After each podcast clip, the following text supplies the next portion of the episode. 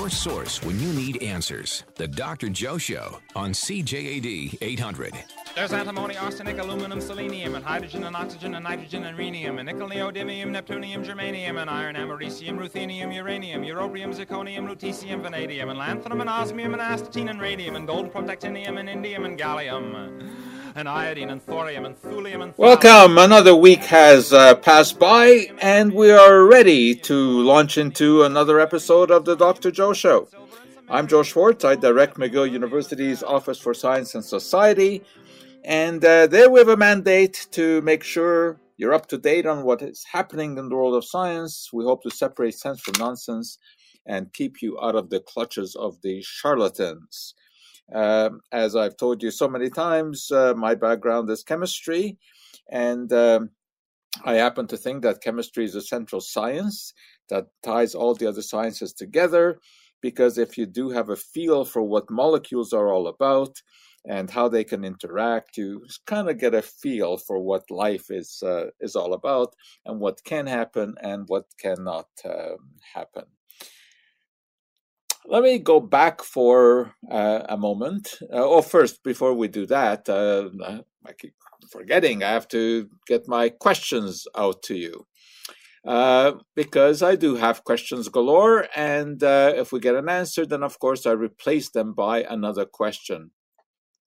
All right, uh, let me give you two to start off with. What do Italian amaretti cookies have in common with cassava and with apple seeds? So we're looking for the link between Italian amaretti cookies uh, with cassava and apple seeds. And I would also like you separately to name the top five materials that are used in the construction of a car. So the top five materials used in the construction of a car, uh, hopefully in order, but I'll accept them even if they're not in order.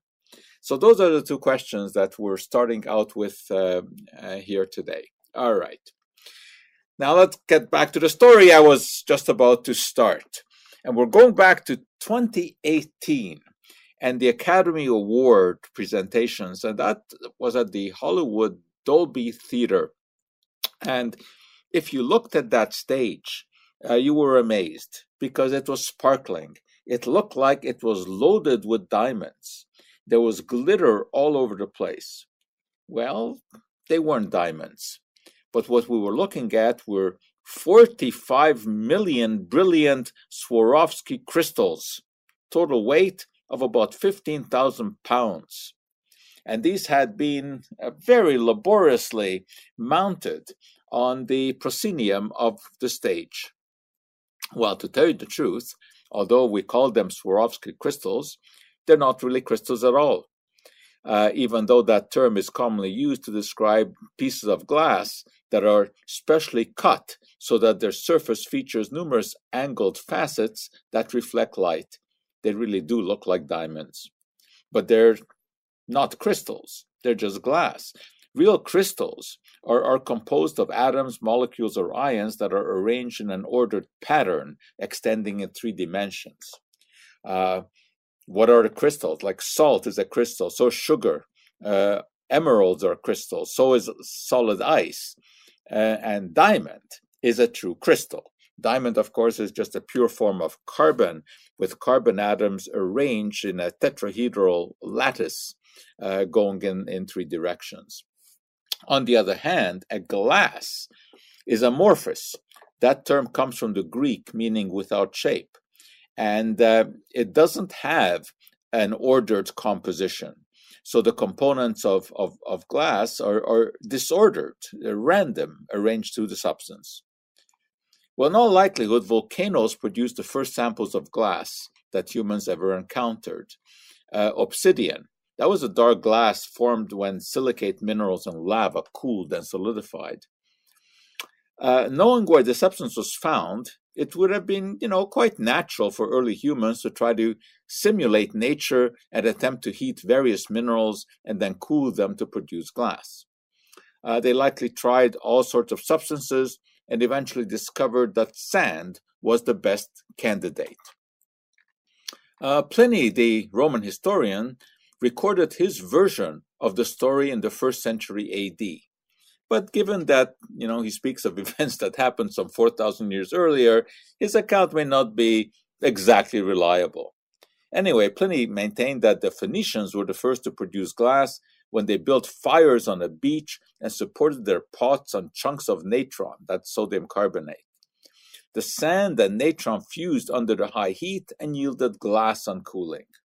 Uh, that's because natron acts as what we call a flux. It's a material that lowers the melting point. Uh, Pliny's account is probably apocryphal, but we do know that by about 1500 BC, the Egyptians were making glass bottles. And they found that adding limestone, that's calcium carbonate, strengthened the glass and made it water resistant. And that basically is the process that is used today. We take sand, sodium carbonate, and limestone, you melt them together, and when uh, it cools down, what we get is soda lime glass. Well, in the 17th century, Englishman George Ravenscroft added lead oxide to the mixture and produced lead glass that was more brilliant and easier to melt and more suitable for blowing into molds. This is the type of glass that young Daniel Swarovski learned to cut in the 1880s in his father's small workshop in Bohemia. Bohemia, of course, now is in the Czech Republic. Uh, after attending an electrical exhibition in Paris, uh, Swarovski developed and patented an electric cutting machine that reduced costs and made the production of diamond like crystal jewelry possible. And it was, of course, much cheaper than, than, than diamond. Uh, in 1895, he established a crystal cutting factory in Austria because he wanted to make, quote, a diamond for everyone. But he never suggested that what he was making was a diamond. He was very clear about the fact that he was making uh, a glass replica of, of diamonds. Uh, the company grew spectacularly. Uh, the company now has over 30,000 employees and, and revenue over $4 billion uh, a year. We are accustomed to seeing uh, Swarovski crystals all over the place, especially in the movies. In 1932, Marlene Dietrich's costumes in Blonde Venus were decorated with these crystals. In 1939, Vivien Leigh swooshed about in a Swarovski speckled gown and Gone with the Wind and Dorothy's ruby red slippers dazzled with Swarovski crystals. And then, of course, there was Marilyn Monroe singing Diamonds Are a Girl's Best Friend in Gentlemen Prefer Blondes. That was 1953. She wasn't wearing diamonds, but an assortment of Swarovski jewelry. and then there was the gown that Marilyn wore when she famously serenaded President Kennedy in that breathy voice, singing Happy Birthday at Madison Square Garden. Her gown was decorated with 2,500 Swarovski crystals. Then there was Audrey Hepburn's tiara in Breakfast at Tiffany's. That sported the crystals, as did Michael Jackson's famous glove. Liberace pranced about in Swarovski studded costumes, and the stones also decorated Elvis's jumpsuits. Today, Swarovski makes jewelry in all kinds of colors. If you add cobalt oxide to the mix, uh, you get blue. If you add chromium oxide, you get green. Cadmium sulfide uh, will give you uh, yellow. And if you take gold and grind it up into tiny particles and add it to the mix, you get ruby red appearance. And then uh, in uh, 2012, the company announced a major change in its manufacturing process. They eliminated lead from their glass. And uh, although lead is, of course, a nasty toxin, there was never any risk to consumers uh, because of the Swarovski crystals. But there was so much talk about the hazards of, of uh, lead in paint and in water that the company decided to, to replace it. Well, how do you do this? And still try to maintain the, the brilliance of the cut glass. They found that barium oxide uh, could replace lead oxide, and uh, the, the brilliance was maintained. The way to tell the difference between the pre 2012 Swarovski crystals and the post 2012 is by weight because uh, barium uh, weighs less than lead. So when you just handle the, the crystals, it's very noticeable that the leaded ones are, are heavier. But today, the company even makes uh, real diamonds grown in the lab. And those are identical to the ones that are, are, are mine. But those, of course, also are much more highly priced than the traditional Swarovski crystals. But there is one um, aspect of the history of Swarovski that is is uh, less brilliant than the products that it produces. In the 1930s, members of the family were enthusiastic supporters of the Nazi Party, and Daniel's son Alfred even praised Hitler at uh, various business meetings, and he donated money towards building a holiday home for the Fuhrer. So that takes a bit of a sparkle off of uh, uh Swarovski crystals. But uh, today, they're all over the world. They have thousands of stores all over the world, and they really do make some um, uh, beautiful uh, items. And um, when they cut a glass just right, uh, it really does look like a, a, diamond. So that's the story of Swarovski. If you know the answer to either of the questions that um, that I posed about Italian amaretti cookies, what they have in common with cassava or apple seeds, uh, and the five materials used in construction of a car, you give us a call at 514-790-0800. Right now, we'll check traffic, uh, and we'll be right back. Life's everyday mystery solved. The Dr. Joe Show on CJAD 800.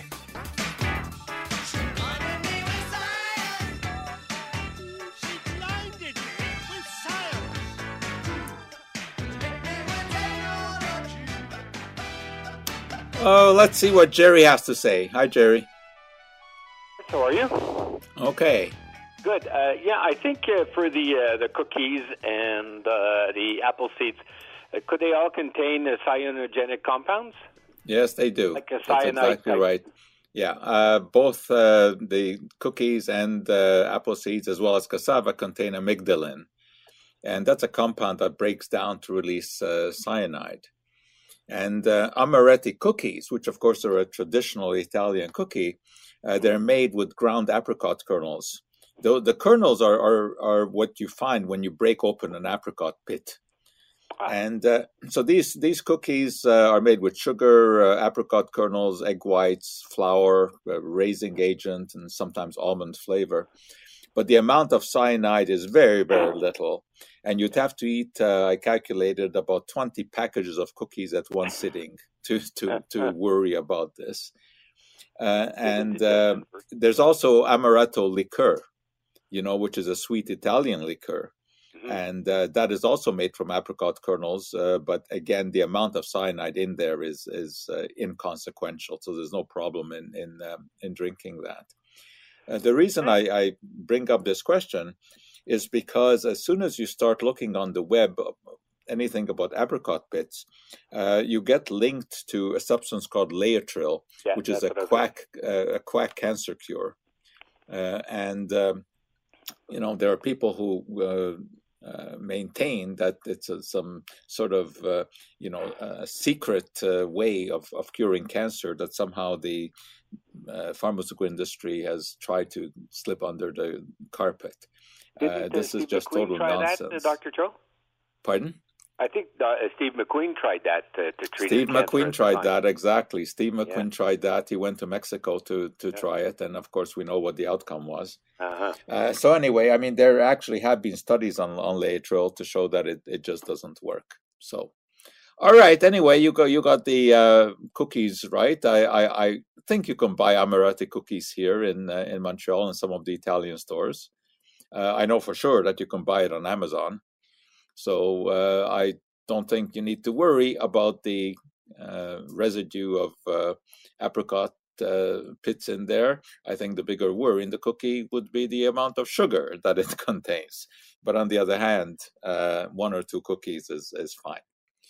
All right. So um, that uh, uh, gets rid of that question, and I'm left with the top five materials used in the construction of a car.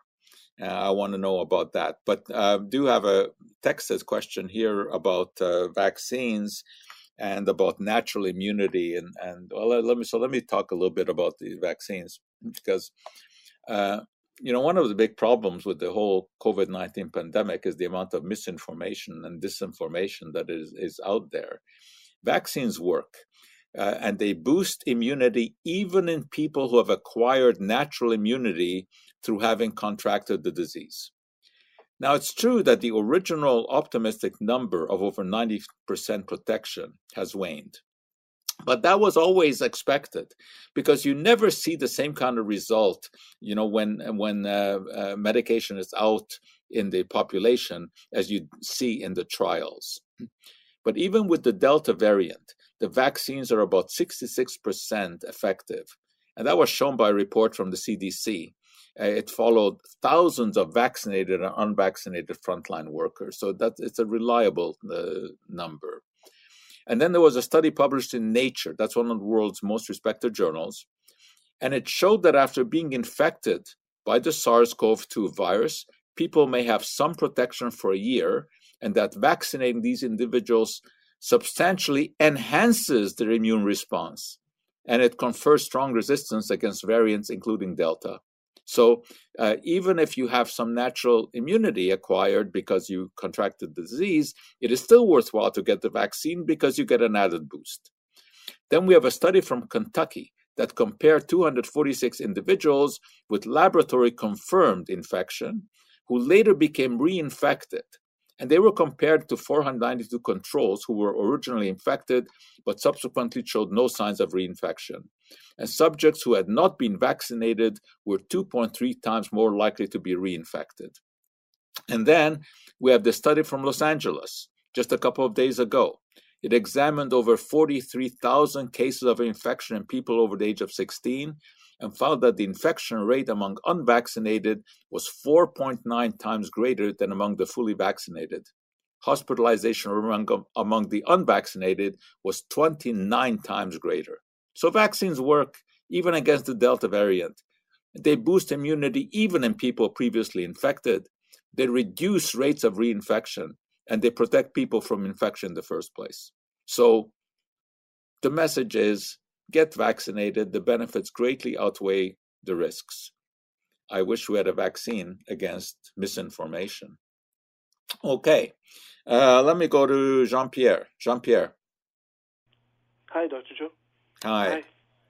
In, uh, when you talked about, a few minutes ago, you mentioned the names of Hitler and uh, Porsche. You said something, did you?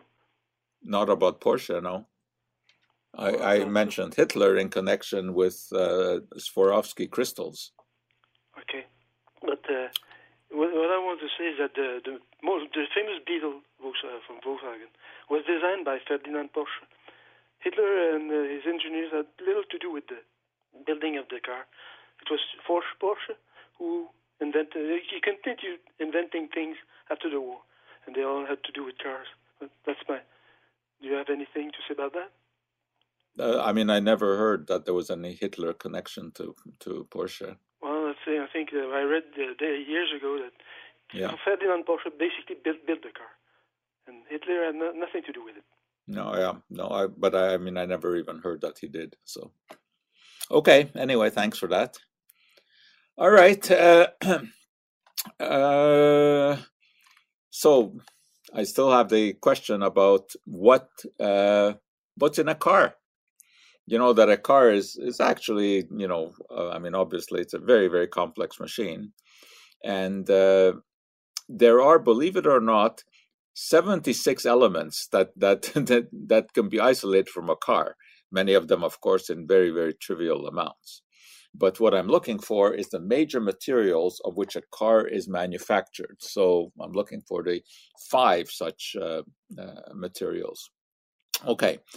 Um, after the uh, after we listen to the news from CTV in in, in a minute, uh, we're going to uh, hear from a gentleman uh, who is in the U.S. who I invited to be on the show because uh, he had made a number of accusations about things that I had uh, said or posted on on Facebook. I think he believes that uh, vaccinations do not work, and uh, I think he has some views on COVID as well. So I, I, like to give an opportunity to people who disagree with me to say what uh, what they have to say. So we will see if we can connect uh, after the news. You're listening to the Dr. Joe Show. We'll check uh, news from CTV and be right back. Science you can use. The Dr. Joe Show on CJAD 800. Do you look upon the universe with wonder in your eyes? Do you tingle with attention when you're taken by surprise? If a problem should perplex you, does it put adventure on the science frontier. Uh, somewhat unsurprisingly, we were not able to connect with the uh, gentleman who said that he would be happy to come on the show with me after I had several email exchanges with him uh, when he, you know, accused me of, of uh, not knowing what I was talking about and uh, that I was, you know, promoting uh, unhealthy behavior by suggesting that vaccines are good. And uh, we had disagreements over uh, just what vaccines do and what variants are. So I did invite him to come on the show. And he did give me a phone number. And now it turns out that there's no answer at that phone number. I can't say that I'm particularly surprised uh, by that. All right. Uh, so, anyway, uh, back to uh, the question about the top five material used in the construction of a car. And one more question. In 1650, German scientist Otto von Guericke invented the vacuum pump. One of his first experiments was to pump out the air from a container inside of which he had placed a bell. Why did he do this? So he pumped out the air from a container. Inside the container was a bell. What was this experiment about? What was he trying to uh, to show? Now I want to talk about one other little aspect here that has come up about uh, vaccination, and that's about Bell's palsy.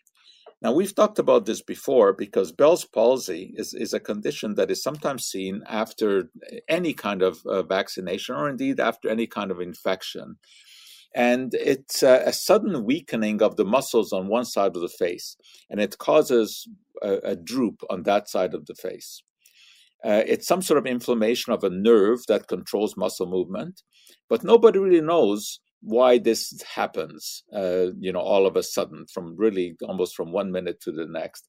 And the condition has been associated with a viral infection and uh, rarely with vaccinations. We've seen it with the flu vaccine, with other vaccines.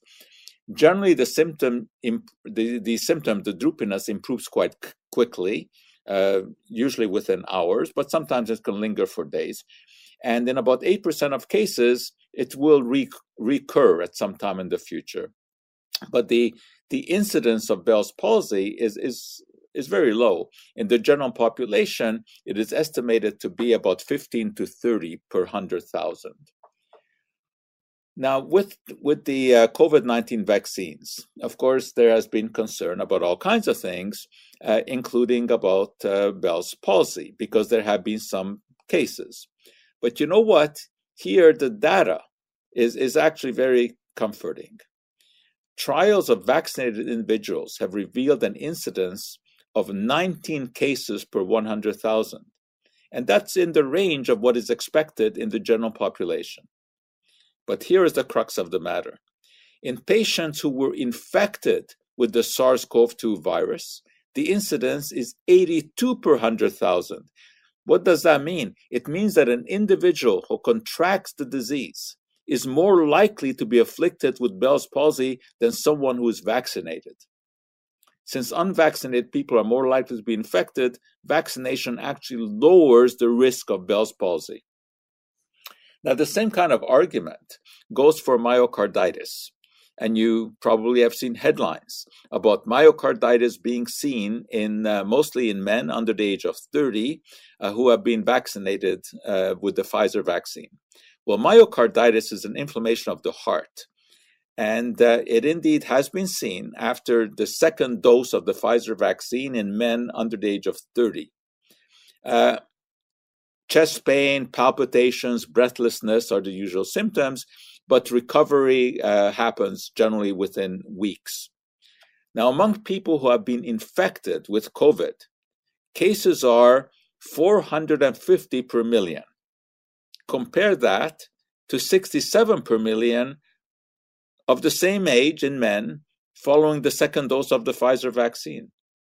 So the truth here is that you are six times more likely to suffer from myocarditis after a COVID infection than after a vaccine. So, yes, there are obviously some risks. There are risks with any kind of uh, medical intervention. But the risk of Bell's palsy or of myocarditis after a COVID vaccination is extremely small and the risk of getting either Bell's palsy or myocarditis after infection with the virus is much greater. So obviously, the vaccine is worthwhile. All right, I think George may have an answer to the question about the car. Hey, Dr. Joe, I'm going to try Hi. Um, you're talking about uh, material, metals? Yeah. Or, okay. Yes, Uh, steel, steel would be number one. Yes, quite obviously. copper. Okay. Yes, there is copper, although copper is not one of the, the top five. There's copper, of course, which is mostly in the wiring, the electrical wiring. Yes. Okay. Uh, aluminum. Aluminum, yes. Uh, okay. Um, let's go with uh, plastic. Yes. So you've got steel, you got plastic, you got aluminum. Rubber. You're missing two. Rubber, yes. Now you're missing one. Stainless Just steel. look at a car. Look at a car. Glass. Glass, yes. So those are the five main materials of which a car is manufactured steel, plastic, and plastic, of course, increasingly so because it is light. Right? I mean, if you look inside of your car, you look at the, the steering wheel, you look at the dashboard, you look at the seats, you know, uh, all of that is made of, of plastic. then aluminum, rubber, and, and glass. So, yes, that's what a car is, uh, is made of. Uh, of course, there are many, many uh, other components too, as you mentioned, copper that's present in in, in the wiring, and uh, there are some, uh, you know, in the electronics. There are some rare metals as as, as well. So yeah, a, car is a very very complex uh, machine, but now we know it's made of steel, plastic, aluminum, rubber, glass. Now the plastic also includes fiberglass. Uh, fiberglass is uh, is plastic. It, it's polyester that has threads of glass uh, embedded in it, and that makes it for uh, hard material. And this is what is now very often used on the front and the back panels of the car, because um, if you have a, an accident and those panels uh, break, it is much easier to replace them than if it were made of, of metal. So you know the the panels, the fiberglass panels themselves are, are are quite cheap to make, and you can just take off the whole thing and and replace it. And of course, uh, the fiberglass is also lighter than than the metal. And when it comes to car, a light is is good because of course you save on uh, on gasoline. The lighter the car, uh, the less um, uh, the more fuel efficient it um it is. All right, so we got the answer to that question as well, but we have one more hanging out there. In 1650, German scientist Otto von Guericke invented the vacuum pump. One of his first experiments was to pump out the air from a container inside of which he had placed a bell. Why did he do this? If you know, you give us a call at 514 790 0800. We'll check traffic and be right back. Québec. Your source when you need answers. The Dr. Joe Show on CJAD 800.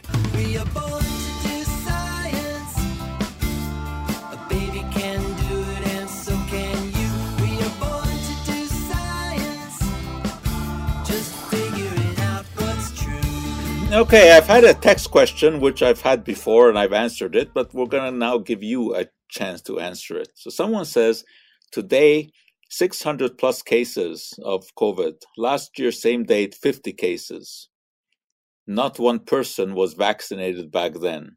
Right now, almost 80% vaccinated. Please explain. Okay, let me give you, the listeners, a chance to explain that. I mean, the numbers here are correct. Uh, there are more cases today than there were at this time last year when people were not vaccinated. How do we explain that? All right, you can give us a call at 514 790 0800. But for now, I think Carl has uh, something to say. Carl? Yeah, Dr. Joe. And I want to answer the vacuum question. Go ahead. And it's to see if sound travels inside of a vacuum. Exactly. And what did he find? That does not travel. It does not, right. Um, the reason he did this is because Aristotle uh, had said that vacuums cannot exist because nature abhors a vacuum, but if it could exist, he maintained sound would not travel through it. Well, anyway, Guericke was able to put this to a test because he had invented the vacuum pump in 1650.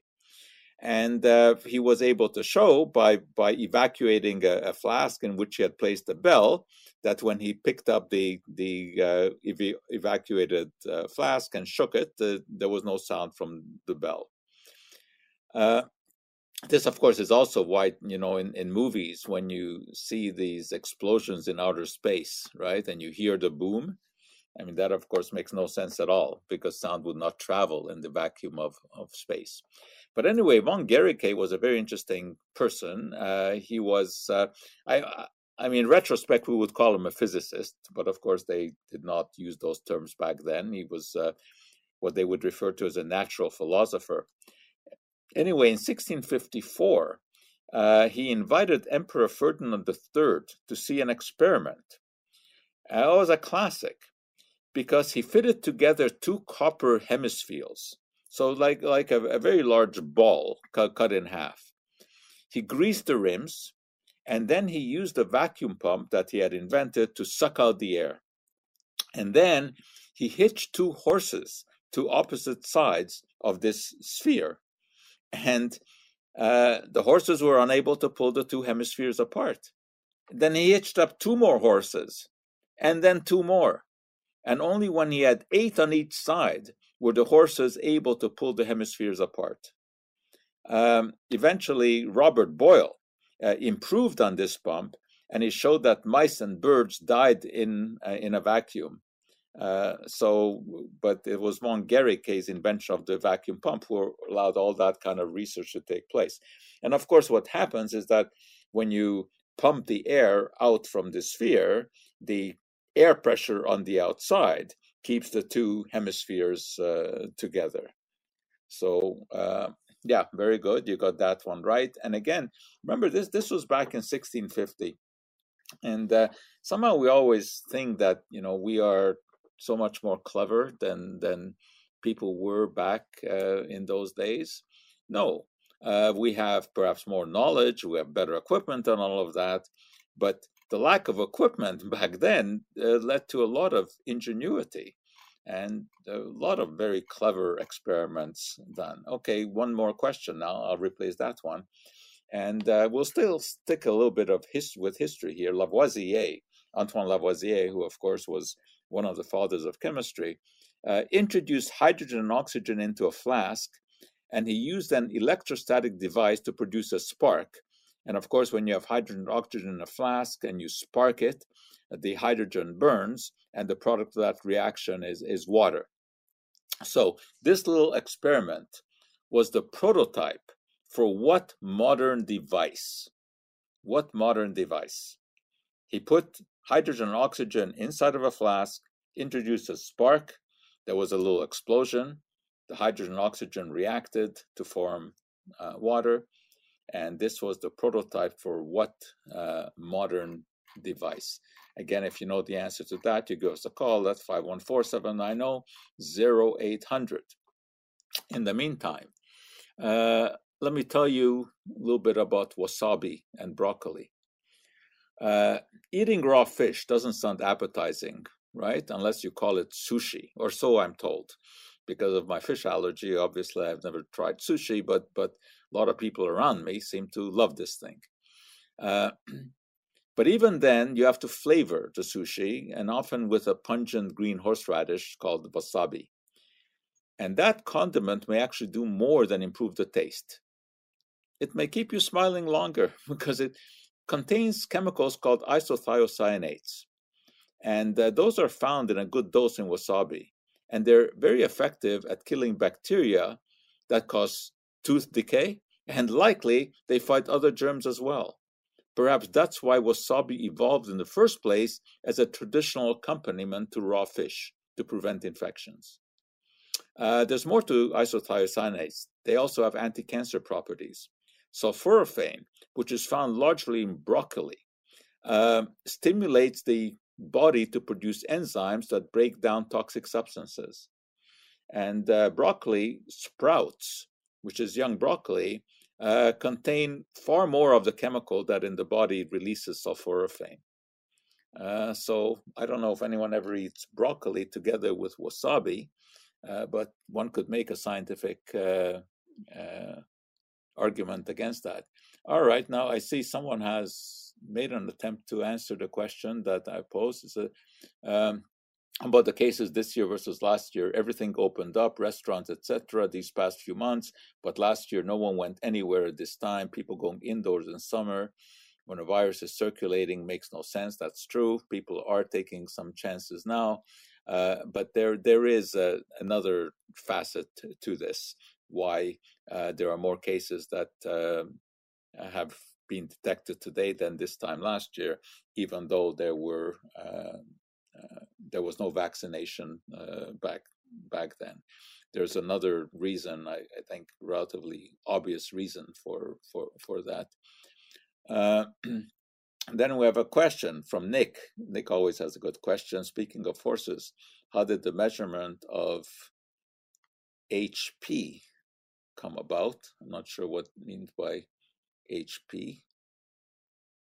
High blood pressure, high pressure, because uh, when the first blood pressure device that was ever used was on uh, uh, was developed on horses.